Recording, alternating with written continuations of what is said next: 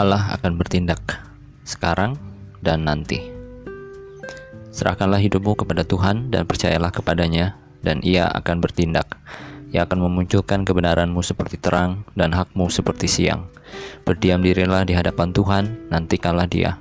Janganlah marah karena orang yang berhasil dalam hidupnya, karena orang yang melakukan tipu daya. Mazmur 37 ayat 5 sampai 7. Kok terlalu mudah ya Daud berbicara, serahkanlah hidupmu kepada Tuhan dan percayalah kepadanya. Padahal Mazmur ini berbicara mengenai sebuah rasa ketidakadilan yang dialami oleh Daud. Mengapa orang fasik berhasil dengan segala tipu dayanya? Mengapa orang jahat bertahta dalam kefasikannya? Di manakah Allah ketika semuanya itu terjadi? Daud bukan hanya melihat outcome dari orang fasik atau hasil atau kesuksesan dari orang fasik, tetapi dia juga melihat proses bagaimana orang fasik itu mendapatkan keberhasilan. Orang fasik melakukan kejahatan untuk mendapatkan keberhasilan. Apa yang dilakukan orang fasik? Di dalam ayat 14 dalam Mazmur 37 Orang-orang fasik menghunus pedang dan melentur busur mereka, merobohkan orang-orang sengsara dan orang-orang miskin untuk membunuh orang-orang yang hidup jujur. Mungkin kita berpikir, ah itu kan mereka, bukan kita maafkan saya bahwa sebetulnya tuduhan kita terhadap mereka adalah tuduhan yang seharusnya menunjuk kepada diri kita sendiri. Ketika kita merencanakan kejahatan terhadap orang benar, orang benar di sini bukan hanya berbicara mengenai orang Kristen, tetapi juga berbicara mengenai orang yang berpegang pada kebenaran dan melakukan hal yang benar. Maka kita sedang melawan kebenaran. Jika melawan kebenaran, maka lawan kita bukan lagi kebenaran itu sendiri, tetapi Allah, karena Allah sang kebenaran itu sendiri. Kita mungkin bertanya pula, bagaimana aku bisa membunuh orang-orang yang hidup jujur? Jawabannya sederhana. Ketika kita mulai berbicara sesuatu yang tidak jujur, dan ketika kita memiliki dendam, karena kejujuran orang tersebut membuka kebohongan kita. Kejujuran bertalian erat dengan kebenaran tidak ada kejujuran, maka tidak ada kebenaran. Jika tidak ada kebenaran, maka sulit kita katakan bahwa kita ada di pihak Allah. Kejujuran dalam segala aspek menjadi sesuatu yang krusial. Yang menarik adalah dalam ayat 14 Daud mengaitkannya dengan orang-orang miskin. Orang-orang fasik merobohkan orang-orang miskin dengan ketidakjujurannya. Pada ayat 21 katakan orang fasik meminjam dan tidak membayar kembali. Dalam perasa ini jelas ada ketidakjujuran mengenai pinjam meminjam dan mengenai pembayaran.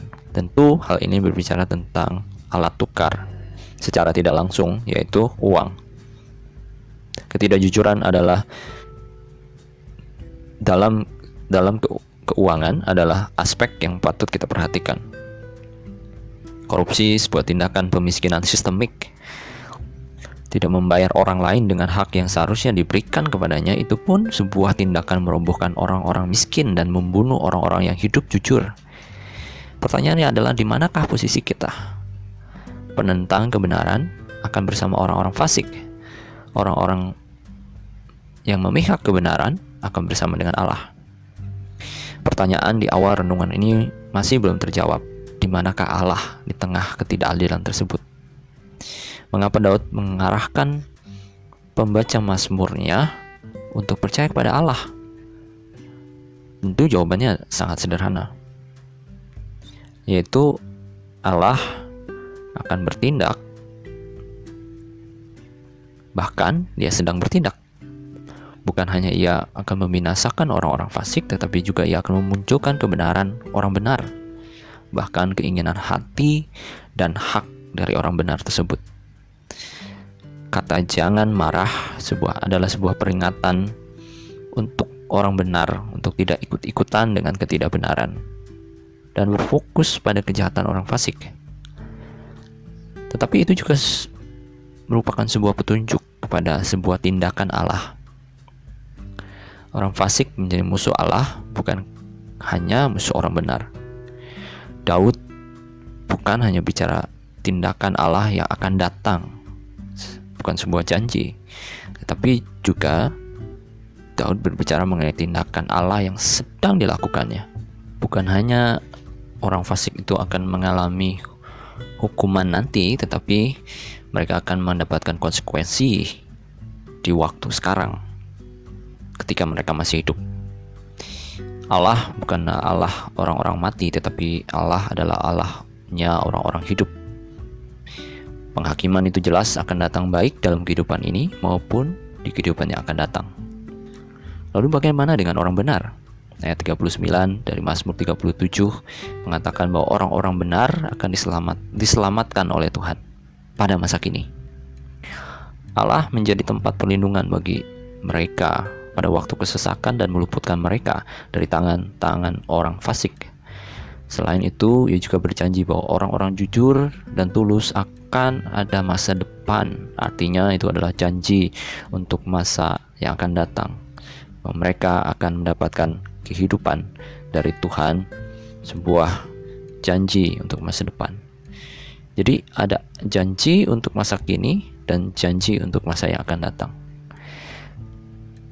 Lihatlah hati kita. Apakah hati kita fasik? Jika kita menyadarinya, hanya satu yang bisa dilakukan, yaitu percayalah kepada Allah. Akuilah kefasikanmu, serahkanlah hidupmu kepadanya sehingga ia memunculkan kebenaran yang diberikan Allah kepada kita. Bukan kebenaran kita, tetapi kebenaran yang diberikan kepada Allah ketika Allah bertindak jadi kebenaran ini adalah kebenaran yang dianugerahkan kepada kita. Itu seirama dengan apa yang dikatakan oleh Paulus. Kebenaran itu dianugerahkan Allah melalui Yesus Kristus. Allah bertindak. Jadi jika ketika orang fasik jatuh, kita tidak perlu bergembira karena kebenaran kita, karena kebenaran itu datang dari Allah yang diberikan kepada kita.